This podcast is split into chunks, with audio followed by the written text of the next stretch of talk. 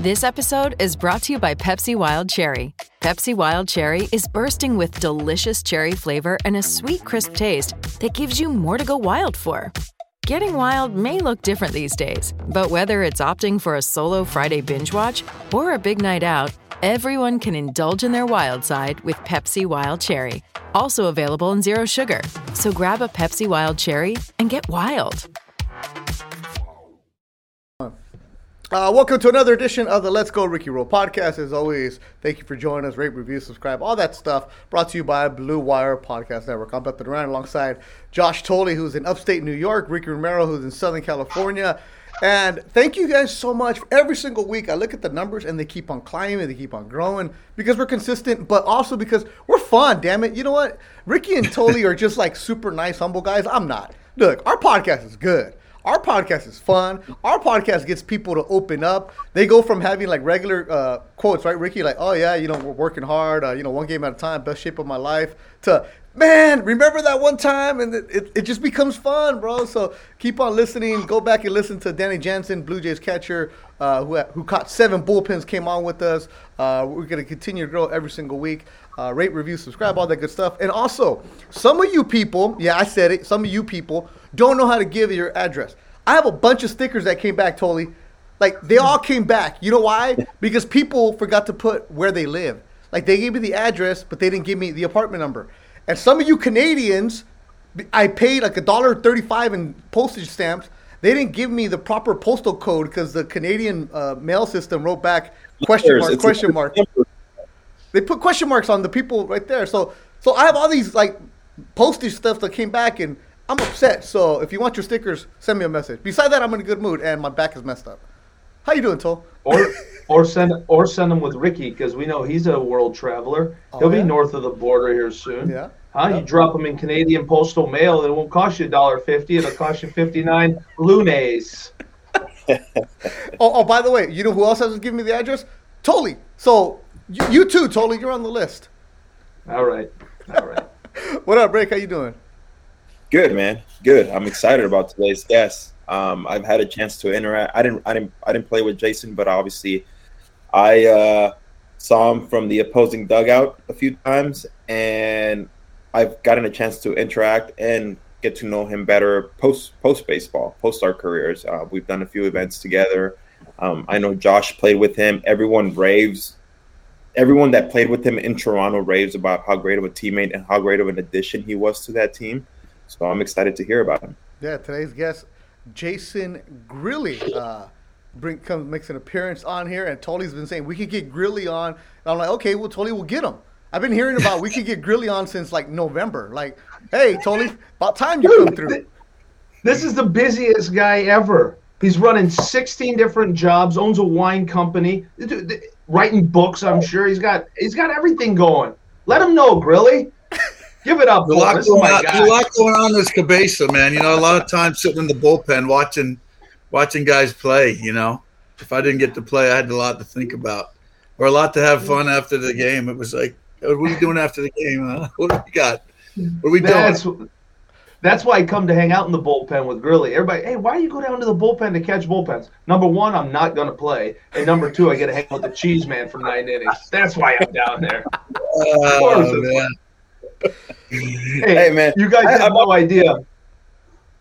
I, I was gonna say I've always heard uh, bullpen conversations are probably the best in baseball, um, just because everyone thinks that bullpen guys are locked in from the first inning till the end, but the little time that I spent down there towards the end of my career, it's crazy. Like just the stuff that goes on, the the conversations, every like you said, you're just sitting there and you're just not even talking about the game. But when that phone rings, it's like you guys just lock it in and turn it up a notch. It's it's it's crazy. I could never do it, and and as much as I spent down there late in my career, I just that that that instant. All right, I gotta go. It just man, I'm a starter, man. I was a starter my whole life. It was just different. They're psychos, Rick. They're psychos. It's a different animal, man. You have to be a little bit sick in the head, and uh, the adrenaline is way different.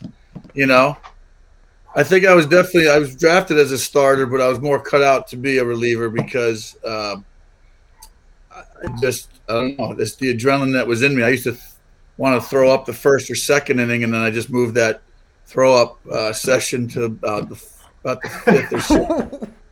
you know, Yeah. just a little bit later. So, like you said, the peanuts and the seeds and the, you know, the gum and whatever. It, it I got to retaste some of my uh, the good chefs, you know, pre pre-game uh, meals a second time because I had so much adrenaline. I, I kid you not, I used to pee, poop, and puke before I went into the games, and guys used to be like, they'd be making fun of me, especially in Pittsburgh, because the bathroom was right there in line, and they look over, they're like, "Grill," I go, "Yeah, it's gonna be a good night," because I said. Until my adrenaline level was right where it needed to be, I had I had it measured down about how much I peed, poop, and puked. So sometimes you had to fake it till you made it too, you know. Wait, wait, wait. Is it, this was right. every every game? Yeah, it, would, it was just like it was just a reactionary thing. My adrenaline would start going. I do my about the fifth inning. I start stretching, uh, drink a lot of water, this, that, and the other, and then it was just literally the three P's. Man, it was a boom, boom, boom. By the seventh inning, no, no, you know, setting up or especially closing, I was just like, okay, I don't want to frick this up for the rest of the team here. So don't want my teammates to hate me, and definitely don't want the city to hate me either. You know, because when you go out and have a couple of cocktails post post uh, post game, you can turn on ESPN and see yourself giving up, you know, three four home runs a game. That's pretty fun. You know, with all the fan, hey, with all the fans around.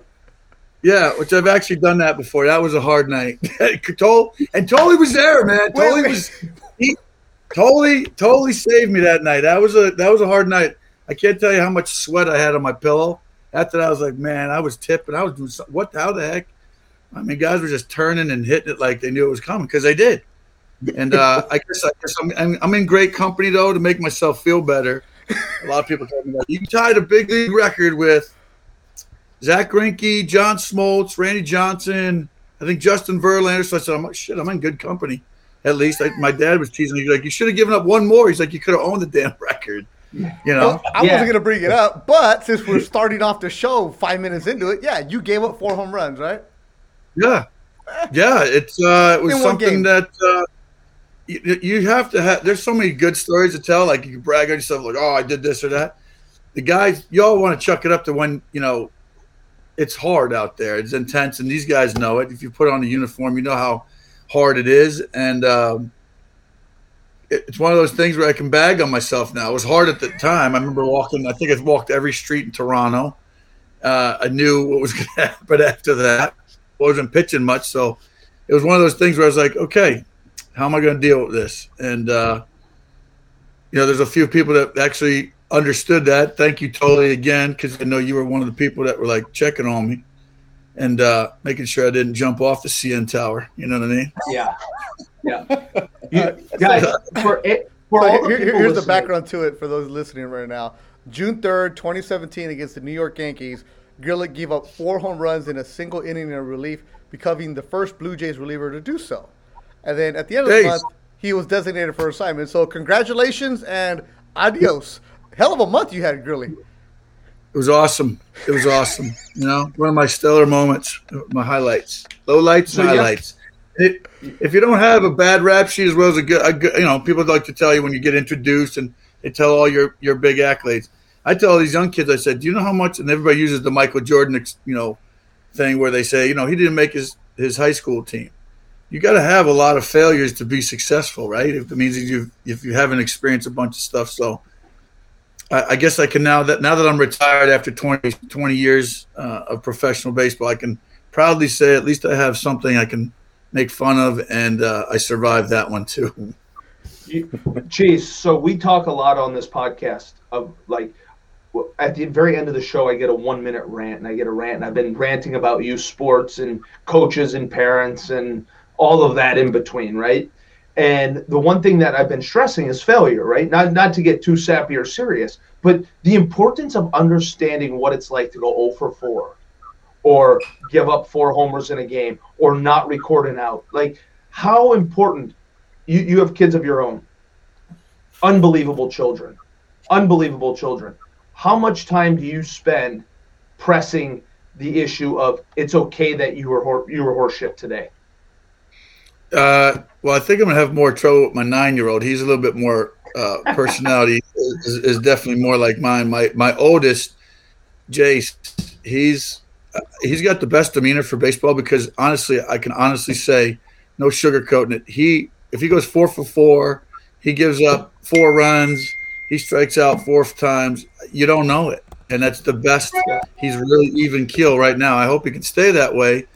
Um, there was a few times where he was fighting back some tears, having a tough time, but it's true. So I mean you know, this game's all about confidence, right? And it's how you bounce back and get back on that that that train. And when you're going good, sometimes even you know, even the even the pitches or you know at bats that you get, uh, you get lucky, you know, and that keeps your streak going. It's just that's, just the way karma is in baseball, I guess. But yeah, it's it, these parents they get so uh, uh, result oriented and honest I understand why you want you you got to do results to, to get ahead, get the college scholarships, get noticed by scouts and, and whatnot, but uh, or keep your job for that matter in the big leagues. But uh, yeah, it's it's it's a that's the key to this whole thing: the pregame and the post game assessment of yourself and what you're doing.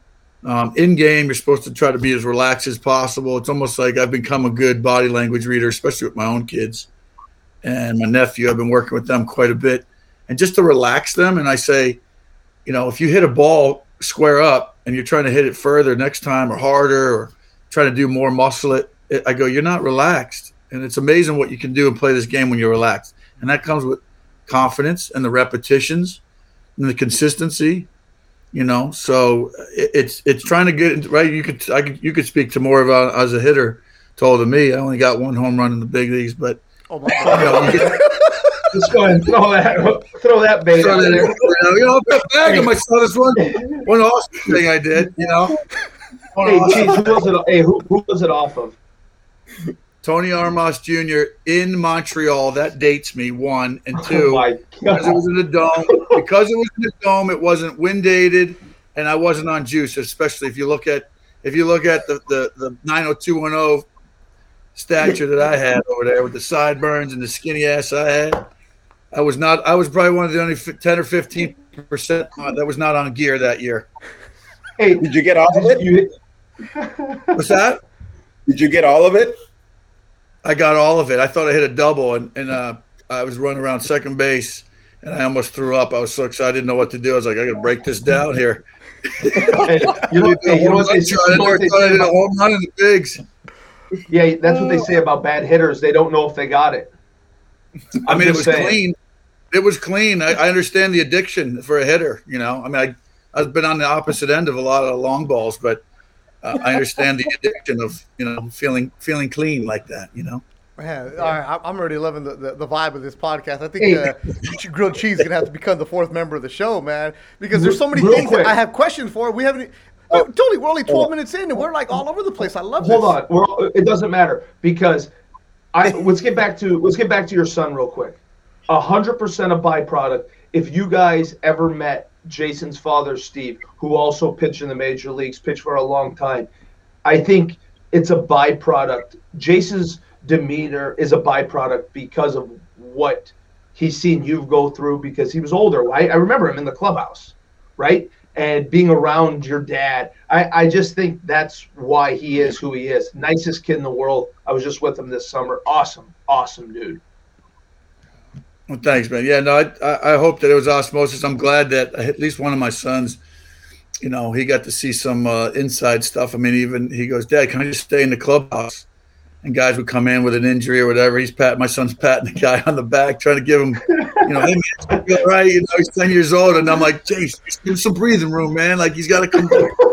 And everybody was pretty good about it. The one guy who was worried about hanging out with too much was Joe Biagini.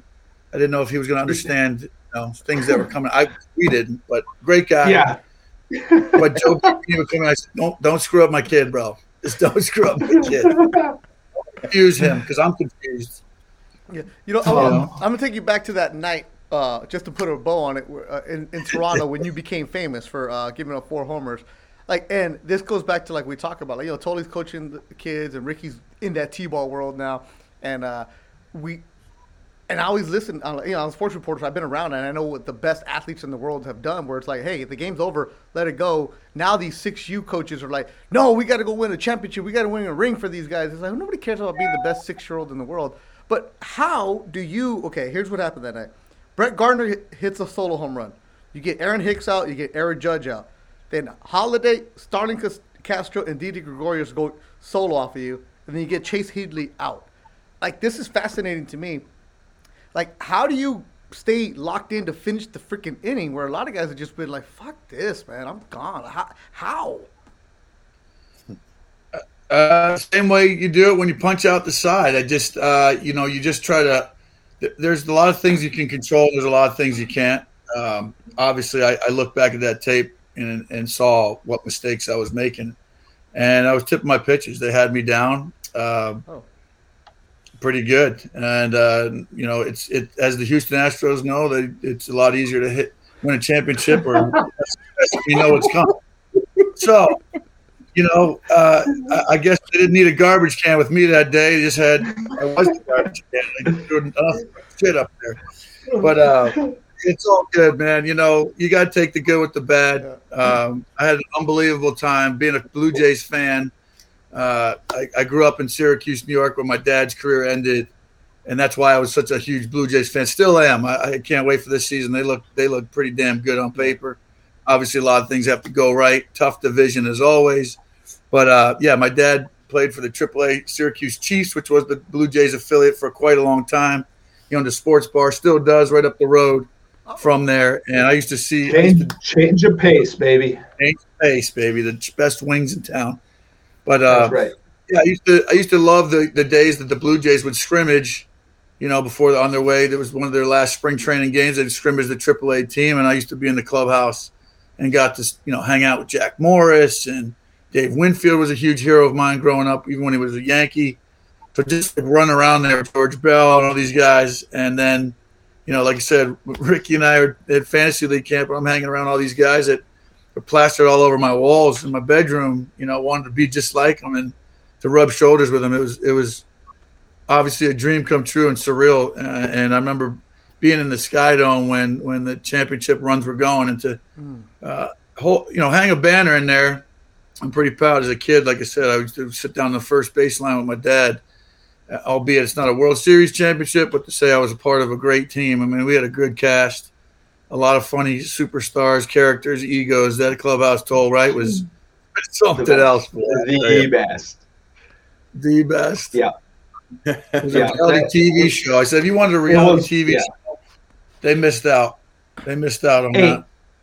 Jeez, well, we were actually talking the other day. The most intense guy on the mound, Jason Grilli, no question in my mind, right? Talk to me about the fist pump real quick. Uh, you know, it, it, was not something, and, and Ken, a lot of you could bring on Stanton here, and I could sit there, and he he got me. He took me a ball that's still probably in orbit, but uh, he finally got me. I used to I used to have a pretty I had a pretty good success record against him, but a lot of guys took it personally uh, that I was showing them up. I was just jacked up, like looking at my catcher or looking at my teammates or the fans, because like I said, people don't know. I literally threw up before because I knew the responsibility of, especially the eighth inning was harder than the ninth. Uh, setting up because you're facing the, the heart of the order. You're facing the all stars of the league in the eighth inning, and 95% of the, the, the, lineup rolls over to the heart of the order, two through five, depending on where it sits. But uh, you know, closing was a little bit different because like if you if you debacle it, you get out of your own jams all the time. Um, you know, it's, it's, it can be nerve wracking, you know, and just to settle it and go, screw it. But the fist pump kind of came about. Uh, truth be told, sometimes it could have been something off the field. You know, there was plenty of things off the field that were tugging at me too. So uh, the my mound the mound was a little bit of place that I could get out the, the tension, the frustration, and you know let let some steam off. So I don't have that anymore. So I'm just trying to figure out. That's why I told I'm doing 900 things because retirement is uh, there's it. nothing there's nothing but, like but the, we're gonna need some wine different. though, man. We're gonna need some of that good wine. Yes.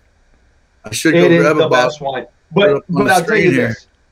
Geez, th- this is what I was trying to say. was like watch the closers, premier closers in the game today. There was a gap where there was like no emotion. Now watch the Yeah. premier closers in the game. They're all doing it. The Liam Hendriks Right. of the worlds, the the Dom you, you you mentioned like a Dominic Leone, like the like these guys are finding more passion and playing winter ball. That was just how it was. So watching so watching Grilli do it was just a normal thing. And you're right, people would take it personal. And it's like, stop taking it personal. You don't like it, go get a freaking hit.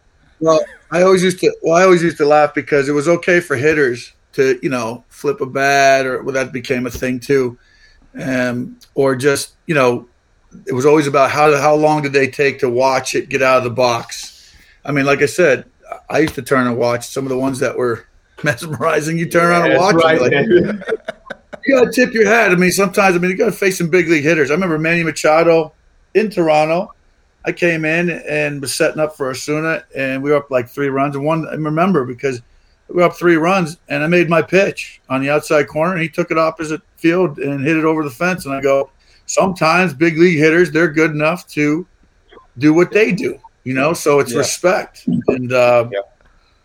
You know the intensity. I guess is just like I said, it was just that emotion to be like you know, you know the preparation of the work that goes into it, pregame, consistently all the way through. You're hurting, sore, in a pennant race. There's a lot of variables. You know, some guys are in contract years, but I did speak to and ran into you mentioned Liam Hendriks. I saw him out in Denver in last year's All Star game. He goes, Grilli, we used to make fun of you doing this and that. And I go, Really? I said, That's funny. I said, because you've gone, you've taken it to the next level. I thought, you know, I said, he's really like he's really like going like crazy towards the hitters. and I'm oh, like, holy there's video. There's video of him doing a live BP, and he is mother effing everyone, like everything, and like in live BP, and I'm like, Jesus Christ. But listen, I- I think I think it's funny because if we watch UFC fights, I've become a real big fan of watching the UFC and the intensity of that, and to see how these guys react. I mean, when you're doing something, we're not we weren't playing golf. You know, we're not playing golf. It's not something that, and no no offense in golf or tennis. If you can't celebrate your hard work respectfully, right? There's a fine line of like, are you really talking crap to the other guy? These guys, you, you all, you know, these are fraternity brothers and I can't remember who it was. It came up to me. It was like, you know, maybe it was Donaldson. Even I can't remember. It was him. He goes, "I used- "We used to say this, that, and the other thing." He goes, "But now that you're on my team, I understand it more because I know you. You know." And uh, like I said, I, I didn't, I didn't, I wasn't so worried about what people thought of me. I was out there doing a job, living my dream, uh, painting a picture, you know, playing the guitar, however you want to call it, doing the artwork form that I knew how to do it the way I did it and felt like it felt best to me. But it's also Um, you're you're a closer, and it's like the most intense thing you're doing. You mentioned you had the three P's before you even go into the game. You're on the zone. you don't want the city to hate you. You care about your craft. You you worry about what your teammates are doing. It's like I, I can only imagine what it is that that adrenaline rush you're going through. So, you know, you, you're not a robot where you're like you you don't have any emotion. Like okay, I just struck out this the best player in baseball. Yay, okay, here handshake. Like it's okay to like have emotion. Like Ricky, there's been videos of him like pumping, and it was never like you're showboating or showing people up. That's why when guys are like, "Oh, you're acting like this," it's like, dude, calm the fuck down because you're as a hitter, you're hitting a bomb and you're feeling good too. So how come you can't do it? Like, let it be. Like, I, I hate those like act like you've been there before. You know what? I don't care. This I haven't struck you out before today, so I'm gonna have fun with it. It's okay. It's true what Grilli's saying too, though. I, I, I like what he said. You're, you're you're out there. You're living your dream. You've worked so hard for that moment that hell yeah, I'm gonna enjoy it when I get a chance to enjoy it. And there's so much stuff that goes into baseball behind the scenes. A lot of failure that you deal with and stuff like that. That when you do, you know, go out there and, and get the job done, and, and you feel proud of yourself, you feel proud that you you made your team proud. It, it makes it that much better. Man. Yeah, you don't want to. You don't want to feel like again uh, showboating. I think if you're genuinely can understand that you're celebratory. I mean, every game matters in the big leagues. You're there to win, and you know it intensifies when you're in a pennant race. You are there to win, and it feels good. And if you can't celebrate that, I think that's what keeps you up on top. If you can stay on that emotion and ride that high, you know, guys have other ways that they're they're trying to duplicate it or chase it or stay consistent, whether it be playing a video game in their room, staying competitive, playing golf. A lot of pitchers play golf. You know, you got to keep your, those juices flowing. And and like I said, when you spray that champagne, that those emotions become so much more addicting to chase. And uh, you know, you guys know if you spray that champagne, you get that sting in your eyes, man. There's nothing like it. It's very euphoric.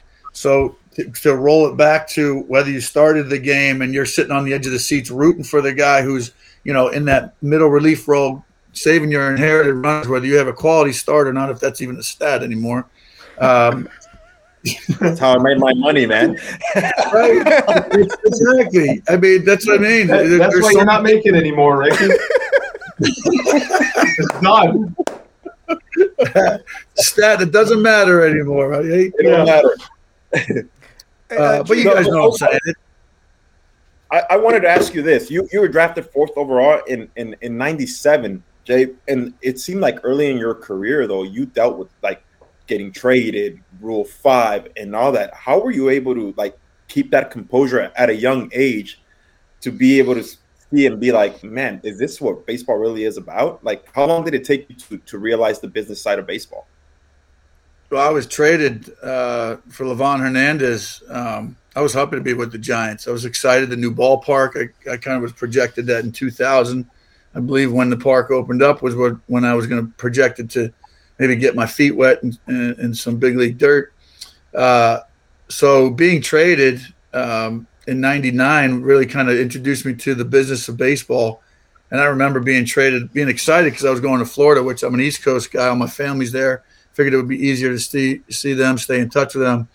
Uh, but the business side, and I was in AAA at the time in the in the Pacific Coast League, which if you can get out of that league, you can survive anything. That's the truth. oh my god! And the worst part of it was I was in the worst uh, couple of cities: Des Moines, Iowa, and um, Oh, where were we at? I think Wichita. No, not Wichita. What's the other AAA park? Oh, Memphis. No, not Memphis. What am I thinking of? The Royal Nashville? Omaha. Omaha. Omaha. Oh, Omaha. Yeah. Yeah, Omaha, Terrible. Des Moines. Terrible. I got traded. I had to stay there for like a week and a half. I was like, okay. That was mentally challenging in itself, let alone trying to figure out the trade and all that. How did I stay in it, guys? I, you know, I just knew where I wanted to be, um, and that was a time, literally, when I, I remember calling my pops and seeing the needles being passed around and stuff like that, battling through that. I wasn't ex- I wasn't exposed to some of those reindeer game discussions. I think because I was a first round pick, um, and you know, being competitive, right? Even if you're competing against the other team, there's guys on your team that you're competing against to get that first call up. So I was never privy to that, nor did I even cross my mind. I, I've talked to my dad about it. I'm, I'm old school. I was raised at old school in the game, and I get nothing against guys that chose to do it. If they got million, multi-million dollars, it was accepted at the time. Uh, you know, not to put a negative spin on baseball because it existed. I took it as the positive to say, well, shit, if I'm good enough to be drafted where I was and I can still get you out and you're still doing something with that might make you feel good, recover good, a little bit stronger, uh, hit the ball a little deeper off me or whatever, I, I, I felt pretty good saying if I got you out, I'm, I'm, I'm winning, you know, I'm still winning. So uh, it just, however you take that competitive edge and advantage, I just never wanted to take the uniform off. I made them rip it literally off of me. And, uh, you know, got to squeak out some. I, I squeezed out 20 years professionally accidentally, so I must have figured out something to be intense for as long as I could. It feels nice though being retirement. I'll tell you what, not having to be intense like that. I look and I'm like, God, that's so tiring. I have a hard time getting up my driveway after I get the mail. Yeah. Yeah, you know what? I was watching a, I, I was watching a spring training game the other day, and I thought the same thing. It was like, what happens when you get to the ballpark at 5:45 in the morning? How tough it is to now it's 110 and the and the lights turn on and the TV cameras roll, and you're like, dude, these guys have been there for seven hours, and people have no idea. Like, I don't miss the grind of that personally. I miss being around with the boys, but it's like the idea of the cage work, the extra catching, the team defense, the individual defense, then catching bullpens. And now all of a sudden, like, okay, now we have a game. JT, you're catching the back half. So now I sit on the bench for four hours and then I go in and catch, right? Like that. This was the hardest time of the year for me as I was getting, as you're kind of getting in towards the season. So um, I, I agree, Cheese. I'm I'm the same way. Like I don't I don't miss What do you that portion. You you were catching you were catching one dude. Come on. Listen though, hey, how's your adrenals though? Like, how about all your adrenals? I, I seriously because I felt like, like you said, Toll, from the beginning, even in spring training, I used to get so jacked up. People used to make fun of me even with that. Why are you so excited about spring training? Because it's I just had so much fun being in that clubhouse. I never wanted to take that uniform off, man. Yeah. But the adrenaline that I had, even steady, even in the morning, you know, just Yeah. uh, you didn't want to look bad. You wanted to look prepared. You always had to be spot on. You never know, uh, you know, who's taking a picture, who's watching you. You just you just don't. So you're always on. It's a, it's a very intense day from the moment you you get out there, and you know some of the some of the best times were when uh, being a relief pitcher. If you were used a lot, the manager would come up, like Gibby would come up and go, "Grill, you're down today." I said, "Are you sure?" And when he said you're down today, which is very rare, you're like, "Oh," you just felt you just felt like, right? Somebody else get out of tonight. All right, I can Hey, eat the whole then- bag, not throw Yeah. up. yeah, then, the, and then and then all the fuckery starts. yeah. It's That's true what these guys say, though. It's true what these guys say.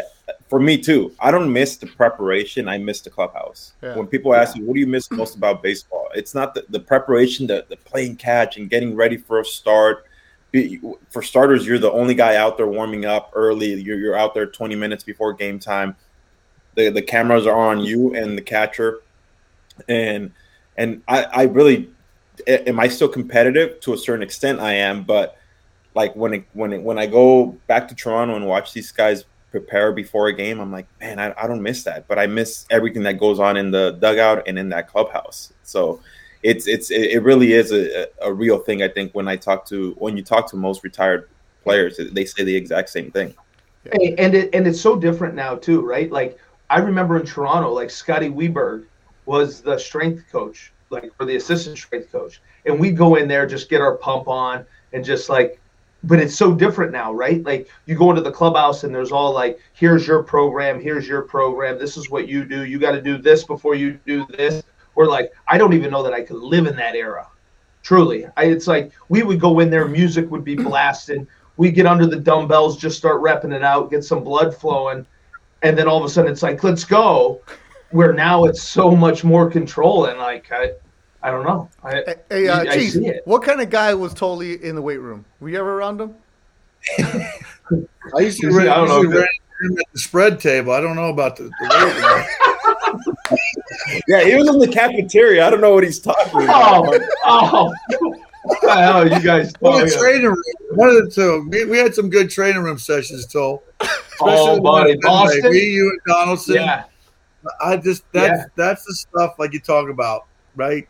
Ricky, you're spot on, man. We missing just laughing. Uh, There's t- tears. I mean, Jonny Gomes, teammate of mine. Oh.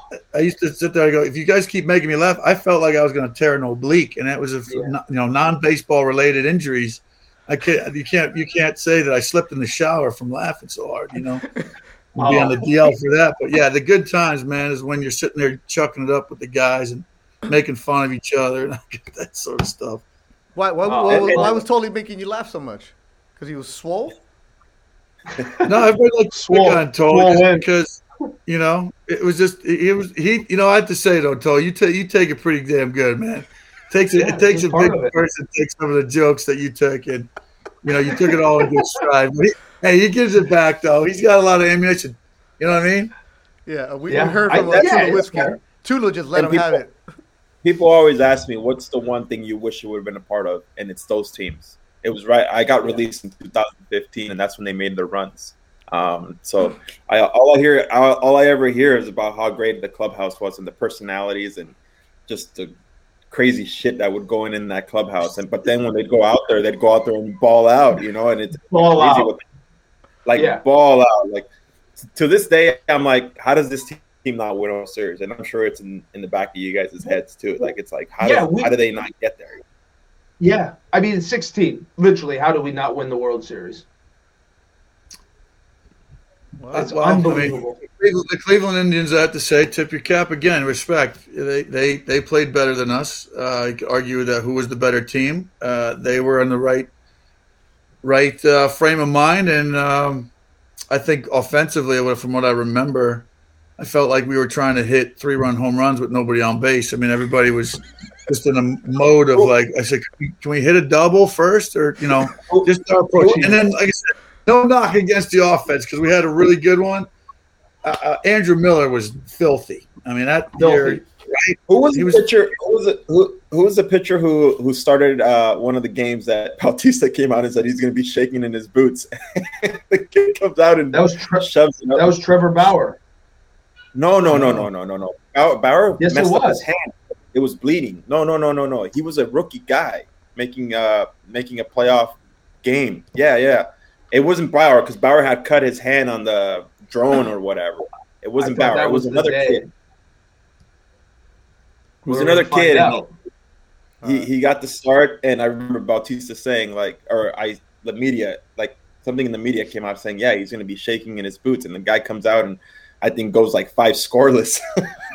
Yeah, I never, I never liked w- waking Merritt. a sleeping giant, especially in the Oh, media. I never- Merritt. Merritt. Wait. Yeah. Ryan Merritt is going to be Whoop. shaking his boots for game five. yeah. Yeah. you're right. Lefty. Yep. Yeah, And came out And and he beat us. Just shove. Hey, uh, geez, Shove. so you uh, you got to the major league, or you got drafted in 1997 out of Seton Hall, 1998, and then uh, you're 21 years old. But you, we, we talk about this a lot too, where nowadays, because of instant gratification of society, where parents want their kids to be the best ever, right? You're going to be a first round pick when you're 12 years old, right? You got drafted out of high school, but you decided to go to college, and we talk a lot about this. Totally didn't. He signed right away. Ricky went to college, and just like you, where you guys were drafted late out of high school, but then out of college, Ricky was the number six pick overall. You were the number four pick overall.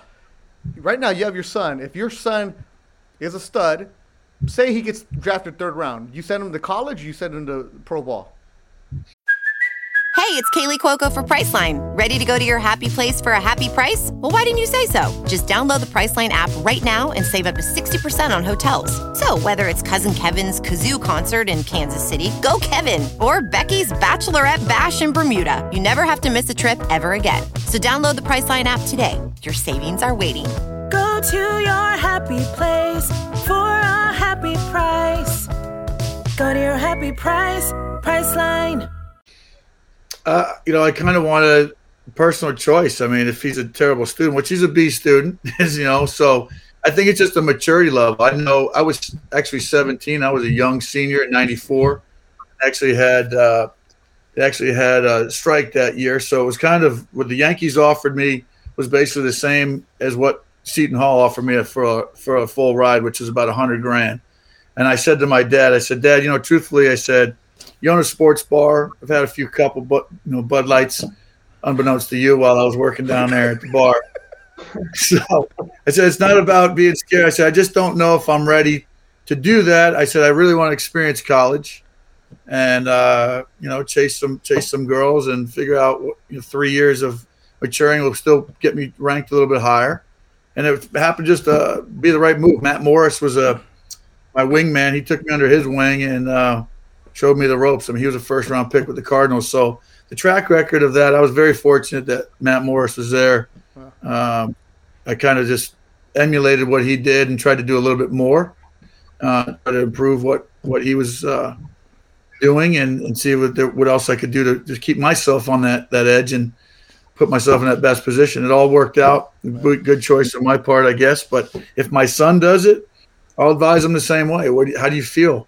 You know, is the money there? Obviously, the, the, draft is way different now than than it was even back then. The whole game is. Um, but yeah, I think it's just a matter of we'll cross that bridge when we get there. Yeah. I tell my son right now. I said, "There's no scouts here.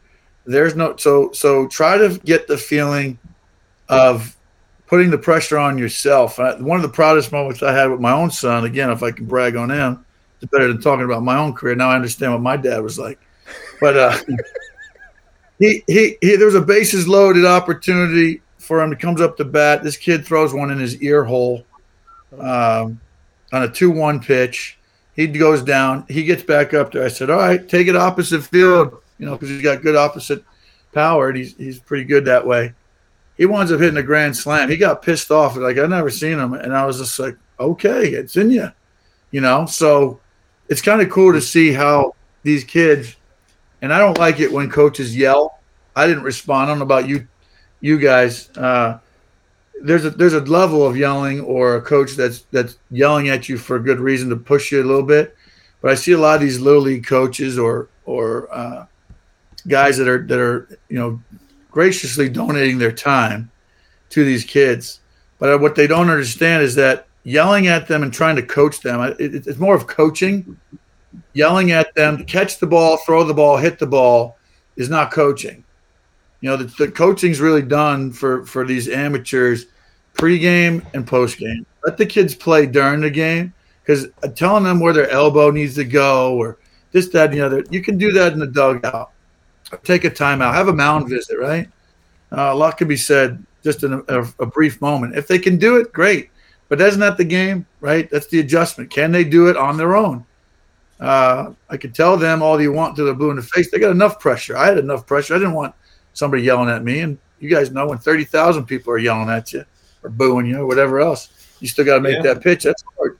So, you know, when you're, when you're, these kids are out on these fields, open fields, and there's 25 sets of families out there and, and you're hearing one guy yell at you and, and belittling you, I don't see what kid or adult would even flourish in that unless you want to show up your coach and be like, there you go. So there's bad news bears. You know, we saw that that movie, right? You can do it that way. That prove your coach wrong. But really, truthfully, I think the answer, what we're talking about, is you know try to let these kids play. You know, I've seen some kids not want to get in the car with their father after a practice, let alone a game. And I'm like, sad. No wonder why they're picking up a lacrosse stick. You know? Yeah. They yeah. get. They get. Those are great points. Mm-hmm. It's true. I mean, we, we. I mean, I. I'm like Beto said. I'm kind of new to the little league world and and I'm seeing it more and more and it's like you're almost you look around and you're like wow like obviously I'm at the 5 6 year old level yet you know where you're still t- like hey just don't tackle each other after you run for the ball you know like my son is a little bigger than everyone else and it's just the way they just swarm the ball where I'm now I'm like starting to teach them like hey let's let's work on something field the ground ball throw it to first base. Field the ground ball throw it to first base. Stuff like that. But it's just it's it's crazy what you see at other levels. And it, yeah it's just mind-boggling how you like how you said oh like the screaming and this and that. I, it, it everyone wants to label like the generation of being soft. And we've talked about this before but it's like it's not really the kids fault. It's it's the, the coaches and the way we're we're like it, it falls on us adults you know? There's there's like you said there's there's a time where there's a little bit of tough love and you're you're you're on them about something but a lot of that stuff can be done in the dugout. It's true. It's it really is. It, it, it, you can't really be it. It's not a PlayStation game where you're sitting there and you're like, go left, go right, go pick up your elbow, do this, do that. It, it, baseball's not like that, and you're right. You have to be in a relaxed state of mind in order to be successful. First off, understand. What's go ahead, no. Sorry. First off, eighty percent of the parents are telling them they're yelling. You're right, screaming at their kid. Come on, Johnny, get your elbow up they don't even know what the hell they're talking about. like, at, at, least know, at least know what you're yelling at them for, and like how to fix it. If you're going to yell, I'm with you. I'm, I'm a listen. Constructive criticism and positive reinforcement. That's where I, that's how I deal with my ten year old team, and I have some really talented players. I have some kids who are learning and growing. But like at the end of the day, positive reinforcement can go a long way. And not to be soft. Like you don't try to coddle them because let me tell you, Sunday, and you'll hear it on my rant here in a little bit. I got into it. I gave it to the boys over some nonsense. Because one thing I, I preach is be a good teammate. And when you're not being a good teammate, that's where I draw the line and that's where I yell. That's when I get pissed. Well, you know what? But Since we're there, totally. You know what? we have a rant where uh, Totally gets to have a minute of Totally time, uh, cheese, where he just goes and says whatever he wants, and it's whatever whatever's up up, up Totally, you know, that day. So Totally, since we're here, go ahead. Let's cut into it. It's usually at the end of the show, but we're gonna do a special for you right now, Tony, because I can see the steam coming out of your ears because you mentioned those kids. Cooking, baby. All right, so Cooking. Tony, get your timer ready to go. And Cheese, you're gonna hear this for the first time, and and go ahead, laugh all you want, yell at him all you want, because this is beautiful to see. But just when you're watching this, look at his facial expressions. They're the best during this because he gets all into it right now. All right, everybody, it's time. A special edition, an early edition of Tolly Time. Go ahead, Tolly. Camera's all you, baby. Hey, Sunday at practice, I, I prepare my kids with their lineup. So I have 19 kids. Every position for every inning is mapped out before we even get to the ballpark. I have one kid who I asked to play the outfield. He approaches me in the outfield and says, I don't play the outfield. I said, Today, son, you're going to play the outfield. He says, Nope, I don't play the outfield. I don't play the outfield in Little League, and I'm not playing on this team. I said, Well, then you have another option. You can go sit down or you can play the outfield. So he stood in the outfield with his glove on his hip. I'm a big advocate of ready position, get in the ready position, left foot hop, right? Kid stand there with his glove. I say, Get in the ready position. Kid just looks at me, get in the ready position. So now I'm pissed. I'm steaming. After the practice, I bring all the parents, I bring all the kids into a room and I say, here's what we did in the game. Good job, blah, blah, blah. And I said, never again, let this be your fair warning. Never again. You will play the position I tell you to play. You will be a good teammate. You might have to play the outfield. You might have to play third base. No kid will ever undermine what position I tell him to play anymore. Capiche? Everybody's got it. They all looked at me, and the kid that knew was at fault, he just tucked right behind the corner. So, all the kids listening, all the parents listening, when your coach tells you to play a position, play the damn position. That took longer than it was supposed to.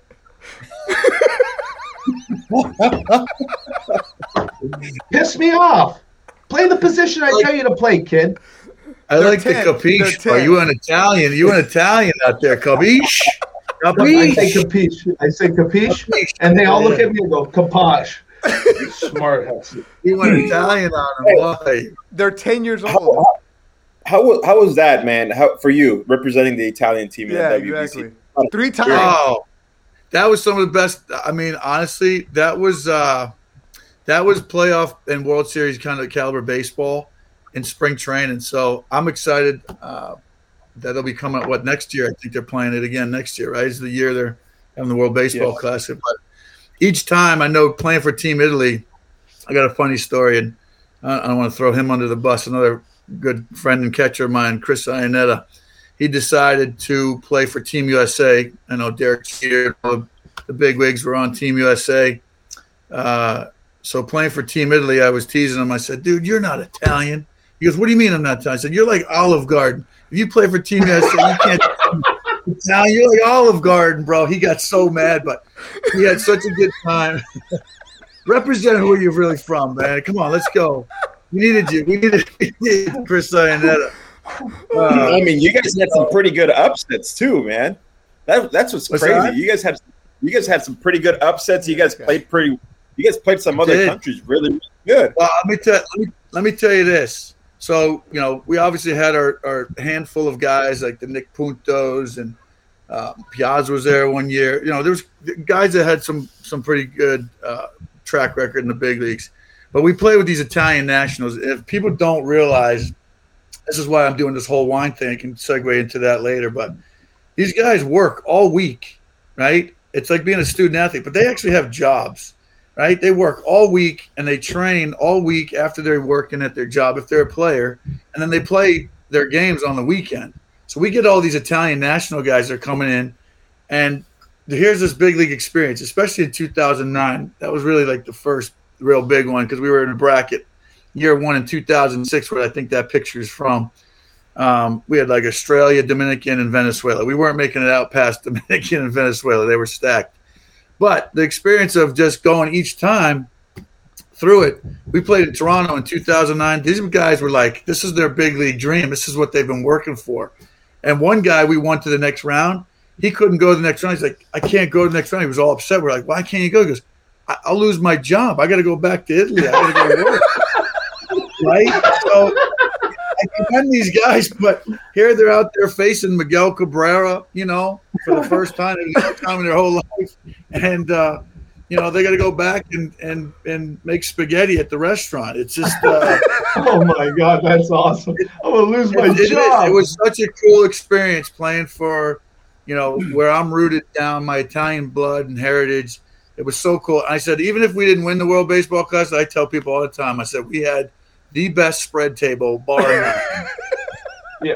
We, Oh, couldn't eat, we couldn't eat half the food that was on our spread table before we went out there. Yeah. And how, How was the wine wine? did? How was the wine after the games? Oh, forget. We had we had mob hits going on. It was great. What about this? It was it was something. there you go. That's some of the rock and ball wine right there. That's the new that's the new me, right? Yeah. So That's you got the your, new him. You got Very your own wine going, really? I do. I uh, started it with my buddy Massimiliano Jedi. It's his name. He does all the websites for the biggest uh, wineries in Tuscany, and I was trying to help him give ideas to uh, grow Italian baseball, get some, hopefully, some more uh, Italian-rooted players, born natural Italian-born players to play in the big leagues. No different than guys in Japan, Venezuela, Dominican. It's like that's what the World Baseball Classic does. So I said, can we please use the grape juice? Maybe we can get some funds get some more fans, help build up your facilities, clubhouses, maybe get you guys to work a little bit less so you can play more baseball. That would be cool. So that's kind of the idea behind the wine. So every time people buy our my bottles of my wine, uh, a portion of the proceeds do, goes to fund the Italian baseball, you know, leagues, softball leagues, and they even have a blind league, which is pretty crazy. If you can find some video on watching blind people play baseball, it's it's pretty incredible. No way. Crazy. Totally Did was you ever did when he you, played. So did, did you ever consider going out there and playing in that league towards the end of your career? I was asked to do it, but again, the intensity when you come off a big league field, I wanted to see more uh, jump on the cage. To uh, there's the rock and ball wine. Um, you know, I think it was just more. I couldn't wait to to, to see my kids play, be home, be a dad. Uh, John We Buck, actually you know, he retired. One of our one of our first guests ever, Scott Richmond, had a chance to go out there and play, and he, he Oh, talked about right. that experience. About the yeah, they, he he said he would travel all week, just go out and explore, and then on the weekends they'd play the games. That's what it was. Yeah. yeah. Richmond actually hooked me up because I took my son to uh, Italy a couple years ago, and I met Richmond doing the podcast, and he's like, "Oh, I got a great tour guide for you." He's like, "In Florence in Italy." He's like hooking me up with. This. I'm like, "Wait, weren't you playing baseball?" He goes, "Oh, only on Sundays, because I was the pitcher, so he'd only show up on Sundays to pitch, and then during the week, awesome. his kids are in elementary. He's like, we just took him to, hey, let's go see the Leaning Tower. Like, let's go see David. Like, I was cool. Yeah, it was a, it was a trip. So, uh, so where can people get your wine? Uh, we're about to release our store online uh, this coming month, April. We should have our uh, online store coming. Uh, we're rolling out. We just signed uh, Yogi Berra's name to uh, his own label, his estate, to honor the great uh, Yogi Berra. So we're pretty pretty excited, and we're trying to get all the eight E EIOUs, not just baseball players, but athletes. If you can see the logo, um, it, you know, the name of the wine is Rock and Ball Wine because every athlete wants to be a rock star, and every rock star wants to be an athlete. I know I did. Uh, I should have been more like Eddie Vedder. I could have been playing longer, a lot longer. Than, than, you know, Hey, let- I- Hey, let me say something real quick. Then I have to go get my kids, but I'm going to tell you this. I went to his wine event at his house. Best part of the story. We got there. What time we get there? We, we checked into the hotel maybe like at noon. And I'm texting him, geez, I'm fired up. I can't wait. Blah, blah, blah. He's like, bro, the wine's not here yet. We're like, what do you mean the wine's not there? We're coming for a wine party and there's no wine? He's like, it just landed on at the airport was your father and a couple other people drove, unloaded all the boxes of wine. We show up there, this whole table, and I mean, he has a massive kitchen table. I've never seen more wine in my life. I never drank more wine in my life. My wife drank so much wine, she bought a bunch of wine, didn't know she bought wine. We came home with six bottles of wine, which she thought were free, until he's sending her Venmo request, like, hey, you got to pay for the wine. Meanwhile, the wine that we took home was gone within three days. It was awesome wine. All the people listening, if you're a wine drinker, this is your wine. Cheese, you're the man. I got to go get my kids. You guys keep chopping it up. This is freaking 'cause, awesome. Uh, this is good, man. People Yeah, have questions. man. All right, totally. See ya. there, bud. Yeah, Uh, we got we got a couple questions for you, uh, Jason. You you don't have to go. We got a couple more minutes for you. I'm good, man. I'm All right, here we good. go. Here, here we go. Uh, our good friend, the Green Eye Bandit, says, "Do you have any good Lenny Randle stories?" I don't, unfortunately. I'd like to know. is Uh, that? Look at that. Get out of here, then, Caesar. He, used to, he he's a friend. He used to be a, a Raider fan. Then he got a girlfriend and became a Rams fan. You know how that goes.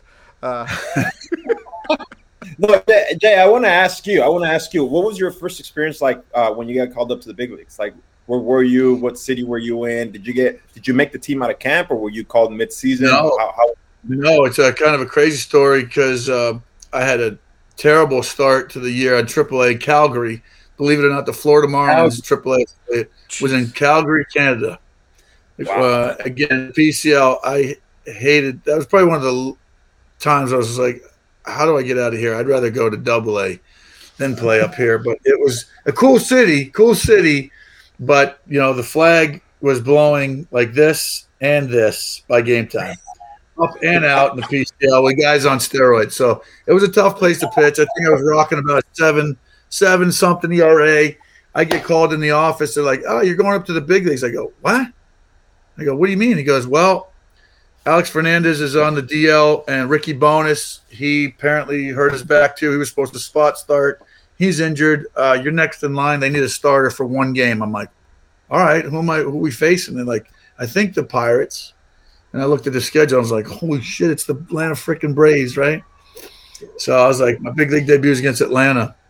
I had to fly all the way from Calgary, Canada, checked into uh, layover in Dallas, Texas, and then to Miami. So it was about seven or eight hours of, you know, travel time. And I'm sitting there, you talk about being nervous and all that dry mouth. I'm like asking the, the, the flight attendants, give, give me drinks and stuff like that. And like, you know, the stuff that's going through your head, I'm like, you talk about an adrenaline rush that just lasted way too long. I was exhausted, and uh, that I wound up winning, and I wound up having my first career injury. I wound up leaving the game with a stress fracture.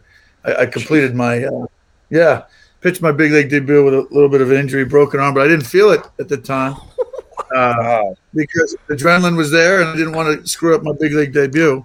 Actually, you know what's funny? This fell off the wall the other day. Here you go. If you want to see how what a steroid junkie doesn't look like. This is my big league debut. I got the the win and the Oh, game winning hit Kevin Millwood. So You got the game Millwood. yeah, I beat Kevin Millwood, and um, it was a good day down there. Hell yeah. So you, you so stress, stress fracture to the to the elbow. yeah, it's to the olecranon bone, and that's what caused Tommy John. So at the beginning of my career, uh, like you said, I went through a lot of injuries and and things that keep you know the dream alive. I had to battle through a lot, and glad I did. You know, Doctor Andrews put Humpty Dumpty Did you announce the injury before you got sent down or after you got sent down? No, I know. I wish I, I did. They sent me out. They told me I was up there for one oh. game, and they, I'm sitting there drinking beers with everybody. Everybody's pouring champagne. You know, I won my big league debut as a rookie. They brought my let my dad come in the clubhouse. He and I are drinking beers. The guys are going out the door to the, New York to play on the road. at a road trip, and I'm like, it was such a buzzkill. I was so deflated. Like, I want to stay in the big leagues. I don't want to go back to Calgary.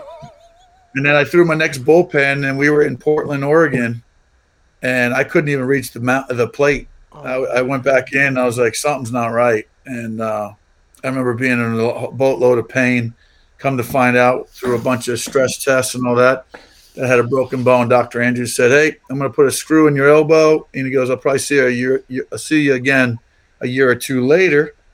Uh, I'm like, "Perfect." I said, "So I'm basically delaying my time clock in the big leagues or trying to get there," and so uh, yeah, it's been been a lot. there was a lot of time in between some of that stuff, but I'm glad I overcame that. Some adversity and- made me Crazy. stronger. You go from that to like knee injuries to Achilles and all that Yeah. stuff, and that that's crazy. Everything you overcame that to, to be able to still be able to have a long 20 year career Yeah. because everyone always sees like, oh, Jason Grilli, 20 years, damn, 20 years professional ball, but nobody really sees Pain. all the shit that, that you go through and the pain that you wake up in every day. If you know, or the the rehab, the to me the rehab process is probably the hardest thing ever. Me and you probably are the same competitive wise. Like we we love being out there, and when that gets taken away from you and you're competing against yourself only to try and rehab something, it's to me it was the worst thing ever. Well, you're off the grid, man. You feel like so alone, and you know there's nobody cheering for you in the in the rehab center. You know, there's nobody that's getting you up out of bed to say I got to make this appointment. And I kept challenging myself. I used to beat my therapist uh, to the to the She said, "Why are you here, Sorrel?" I said, "I got to challenge myself to want to be here because I said this is not where I want to be. This is my livelihood. This is how I'm supporting my family, and uh, you know I got to be I got to be better. I can't be bitter about my injury. I can't be depressed about it. Obviously, if I trusted Dr. Andrews and the, surgeons that I've been fortunate to put Humpty Dumpty back together again numerous times, um, you know, I always felt that that should be an enhancement in that hey they they the technology now should make me healthier. But i did have to reposition and recalculate recalibrate uh, some mechanics and stuff like that to get there. And so again you i'll go back to one of your first questions about the fist pumping and all that. There was a lot that was stored up inside for me you know to celebrate some of those victories that weren't even they're baseball related but they're more personally mentally emotionally related to overcoming those obstacles, you know, uh, to hang on to the game as long as I did and borrow it. I'm very fortunate. I'm very blessed. Um, there's times I wish and, I could do the compete, competing, but yeah, don't yeah, miss the like, injury. Uh, what like it seemed like with the Pirates, you you hit your stride, right? Like you just it you you make an all star team and and you know you you go to the playoffs and all that stuff. What what do you think? Like what flipped the switch for you? Like later in your career? Because again you were a top prospect you were a high draft pick but what hit a what kind of turned on for you? What adjustments did you make? What, what did you do? Because again we talk a lot of a lot of young kids listen to our podcast and stuff like that and coaches and and they again they never see the struggles that we go through. What and for you somebody who like it seemed like towards the end of your career it's like you just hit another level man and you were throwing harder like what what is it that you did differently uh, I, well, again, going from a starter mentality where I was a sinker ball pitcher to you know being more of a strikeout pitcher. Um, Gary Sheffield was a good friend of mine, teammate of mine in Detroit. Uh, became my agent, discussing some things. I used to eavesdrop on conversations against hitters. You know, he was giving lessons and, and tutelage to all these other guys that want to talk to him about hitting. But I was eavesdropping nice, you know, on those conversations too. But I just think I just emptied the tank. It was more of a mentality to be like, I'm not going to hold back. I want to get the most out of this. Um, you know, I had good enough numbers as a setup guy. Even um, in 2012, I thought I had a chance to make an All Star team, and it didn't matter whether you did or didn't. Just being on that ballot, I was like, okay, it validates some things. Um, I hope to make it. I, I, think I just emptied the tank, Rick. You know, I just uh, wanted to get the most out of it. I just wanted to be uh, have a significant role that I could uh, be a part of and be accountable for. You know, um, it, it's it's nicer, right, to be a part of a team that you're contributing to than to say, oh, "I won a World Series ring. I was on the roster, but I didn't get to play." I, you know, I wouldn't be not to say that you wouldn't be proud to be a part of the team, but when you contribute, it's it's a different type of feeling, right? And so, yeah. for me, it was one of those like I wanted to be a, someone that guys could rely on, or um, guys that looked up and accounted to because I looked up to guys coming up, and you, you, I didn't have that. I didn't think I had that mentality because I was trying to figure out. There's a lot of time where I was battling injuries, trying to make a team, uh, not on the roster, up and down. That's a mental struggle in itself. You know, when yeah. you're when you're set up for success, you know, right? A lot of guys have success. What when they they finally get that secured big league long term deal, you can relax, man. Right? Mm-hmm and so I think when you get to those stages in your career, um, you know, I, I, always find that there's five points in your career. You want to get drafted, you want to make your big league debut, you want to play every day, you want to get your big league contract, and then you want to win a championship. I think that's the order that really it kind of it kind of goes in. And um, you know, along those lines, it, it doesn't always go the way you expect it to go or hope it to go. So for me, I think it was just more of like I, I only have this much chance. I don't know how long I'm going to play. My goal was to play till I was 40, and luckily I was able to hang on for that long, despite all my ups and downs. But uh, that's crazy. Yeah, Yeah. no, it, and it's cool, cool because you guys had during during those years in Pittsburgh, you guys had Pittsburgh rocking and rolling too, Yeah. man. So you go from that, you, you see that place rock and roll, and you know obviously the Pirates always struggle in putting out a championship type team. So when when you see that on TV, you're like, that's dope. And then you go to Toronto, and then they put that championship team together too, and you get to see that dome. And again, it, it's pretty cool that you got to experience like two cities that were hungry for winning, and and and, and you Oh, guys amazing. had them living. It was amazing. Like I said, to, to be here, and I and I stayed in Pittsburgh um, for lots of reasons. Especially my kids, it was a good place for them to go to school and grow up here. But uh, you know, this is a baseball town, and I think once that I'm, I'm hopeful. You know, with all the CBA stuff that's going on, there's always a talk about a cap. I hope there's a bottom. I hope there's a basement that they bring up to say teams have to spend at least this much so that there is more fair competition because the same teams will continue to spend as much money, oodles of money, the big market teams. And these low market Yeah. teams just become what I call 4A teams, where they're just developing players in big leagues. Uh, I, if I was going to be drafted today, I would hope the Pittsburgh Pirates would draft me number one or two or three. Why? Because you're going to get to the big leagues, get that experience, like I said, in that those those five, you know, points that a player needs to go through or wants to go through. And if you get your feet wet and prove that you can be an everyday player in a low market team, it, it sucks to lose. But I think getting through that and that adversity will make you tougher and ready to play for a bigger market team that's going to sign you to a big deal or uh, trade for you and, and become a part of a team that's a championship, you know, running team. Man, Yeah, really perfect good, example. man. Like I, I was, I, I knew I had heard of example. you. I was going to say perfect example. We're seeing it with Matt Chapman. You know, he got traded from Yes. Oakland to the, the Toronto Blue Jays, and it's Yeah. almost like, yeah, he he got to the big leagues. He he's had success. He's been an All Star. He's kind of starting to make his money. He just signed a, his extension or two years, twenty four million to buy out his arbitration years, and now it's like, like you said, now he's wants to win. He wants to go to a contending team, and boom, he gets traded to Toronto. So. It's fun, So, man. yeah, it's- Really. All right, we have a couple questions. We're gonna wrap it up with you. All right, if you could go back and face a batter who hit a bomb off of you, who would it be? Uh, you know, you know, a guy who owned me early on was Paul Konerko. Paul Konerko. Paulie. They would announce his name. Now batting Paul Konerko. Before I released the ball, Paul Konerko, the ball was going out. You know, so I figured him out. I did figure him out, and he came up to me. He's like, "Damn, Grilli." He's like, "What the heck?" He's like, "I used to own you." I go, "Hey, man," I said, "That was it. I had enough of you owning me. It's time to even the score up a little bit."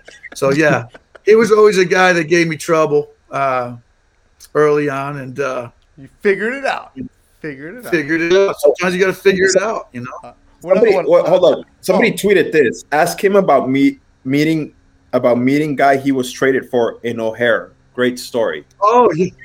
yeah. Uh, so when I was traded from Pittsburgh to the Angels, uh, Frieri was in the bathroom. I was going to the bathroom, and I see this guy leaning back, checking me out. I was like, "This is a little weird." In the guy's bathroom, like, "What the hell is guy watching me pee?" Right? Little did I know, I looked over at him. I'm like, "No way, dude! This is who I got traded for. We're peeing in the same men's room because I guess we were getting. He was getting on my plane. I was getting on his plane." I said, dude, I'd shake your hand, but you know, you haven't washed them yet. So Wait, Ernie just- I said, Frieri? That's who you got traded for? yeah, Wow. yes. The nicest So I uh, I saw him and nicest say, hey man, you love you're gonna love Pittsburgh. Uh, you know, said wish you luck, and that was it. He went his way, I went mine. Of all the That's places to be, uh, ba- in baseball, right? It's uh, hey, you just got traded. Hey, there's the guy you got traded for in the bathroom. Uh, I had another question was, do you ever trade anything in the while you're in the bullpen for like food or a ball or anything like that? Oh God, yeah. I used to Detroit. I used to get peanuts all the time. The fans for trade a ball for peanuts. So every day it started getting to be too much. Where it was like there were bags of peanuts flying in our bullpen, and like, really, you started this whole thing, damn it! But we uh, people be bringing lots of peanuts. But yeah, when you're hungry, you try to sneak a, sneak a, some ballpark food. I, I, the one I really wanted to do, but I could never pull it off. I just didn't want to cross too many lines. Was nachos. Having a beer and nachos at a game, which is my go-to. So I go, can have beer and nachos anytime I want now. It's my go-to. But uh, yeah, it was either a hot dog or peanuts, something that you could just hurry up, quick, get ready, and. Somebody, you, something you can hurry up, uh, eat it, and then go puke it in the eighth inning. And That's then right. That's right. Get rid of it real quick. That's crazy. That's crazy. Oh man! All right, so grilled cheese is uh, your grilled cheese forty nine is where people want to follow you on social media. Rock and Ball Wines, also right there. You have it right there. It's on the page. Rock, the letter N, Ball Wines. Uh, go and follow that page. It's really cool. Uh, good stuff with the Italian baseball organization. Are you going to be part of the organization for the next World Baseball Classic? Not play, but are you part of them? Uh, they haven't asked me to yet. I'd love to be an honorary coach if that comes to pass. So uh, thanks for the plug and possibility of opening that door. I don't know, Yeah, uh, just to be around it would be so fun. I mean, it's such a great, it's a great uh, marketing tool for baseball. Um, it is a commercial for baseball worldwide. It was such an intense, um, fun. Like I said, it's, it's playoff caliber baseball, and people every spring training get into it. I understand why GMs hate it because it's like it's so intense and they feel guys aren't conditioned enough to do that, which I find the opposite to be true. I always felt that, hey, if you get in that mindset right from the get go, it's a great place to be, right? You don't want to wait till mid May to say, do we have a good team? Am I ready, really ready yet? Because sometimes that's what it takes. Sometimes it takes you about a month, month and a half to hit stride if you get through a, a, a decent April. But um, yeah, the World Baseball Classic is fun. I would love to be a part of it. If, if I'm not a part of it, I'd definitely go watch it. Yeah. Well, Ricky wasn't allowed to play for Mexico because contract wise. So we're gonna try to get Ricky to be a coach, or we're gonna start our own team. You know, it's uh, never know, man. I went to a couple. I worked them. It's pretty cool experience. All right, right here, just a couple last things for you. Love you in Toronto, grilled cheese. Uh, also, Bruce Downs in New Brunswick, Canada, check it in. We had a, somebody watching in Australia, so a lot of cool stuff, man. Uh, Jason, first time meeting you, like I said, I, I was there when you were at the Angels, but it was a bad clubhouse. I never approached you. I wish I would have, man. We would have had some good He was conversations. scared of you, man. He he texted us. He's like, dude, Jason me. Grilli. He's like, Jason Grilli looked like he was just Well, like, Like, like I said don't beforehand, he was in the part of the clubhouse that wasn't approachable. It was a certain Yeah. area, so I mean, There's a few guys that were tough to talk to over there, so you I know mean, remember- I didn't like being in there if it was tense either. But I, I tried to loosen things up. it's like four Uh, o'clock. Why are you guys mad? Like, like Right? exactly. All right, but yeah, so it, it was cool. Like, I wish I would have met you back then, but um, yeah, and then also Anaheim. Rick, I've told you, there's like three people that cover the team. You walk in there, they look at you like, well, what do you guys want? It's like, all right, here we go again today. Bad team that year, uh, but Grilli was cool, man. We definitely got to do it again with him, Rick. let's do it. Let's do it. Let's maybe we can Yeah, have his I'll one. give you that. Yeah, we'll, we'll it. drink wine That's right. I'll send you guys some wine. We'll, we'll, we'll do a little wine sipping, wine tasting. Hey, see if we you can guys definitely approve. do that because you know Vernon Wells sent his wine, and from what I remember, it was really good. Yeah, he's got some good wine. Him, and- him and Chris Iannetta, they teamed up and uh, Jack, Jack. But then again, Iannetta, you know, he's Olive Garden.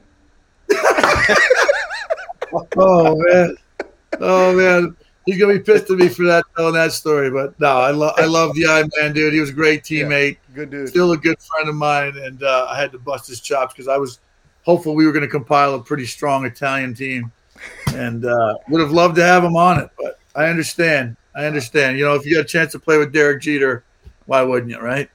Hey, you I'd had rather the chance go- to meet the great Alex Liddi, though. That's right. That's right. Played with him and That's TJ towards the end of my career. Legend out there. Who? What's Oh his my God, dude. Alex I'm telling you, we had we were we were probably the best dressed. We had the best hair, the best spread table, and uh, we definitely had the most fun. I know that. I know we had a good time. Uh, Yeah. All right, Rick. That's Uh, we're good. We'll do this again. Uh, make sure you guys follow Grilled Cheese 49 Rock and Ball Wines. As always, rate, review, subscribe. We appreciate you. We'll have you out on in a couple months. Get you back out here, uh, Grilled Cheese. And uh, Jason, appreciate you. And go Seton Hall, man. Go Seton Hall. Yeah, buddy. Hey, good show. Good to see you guys. Appreciate it. Look forward to man. hanging out Thank you. All right. All right. All right.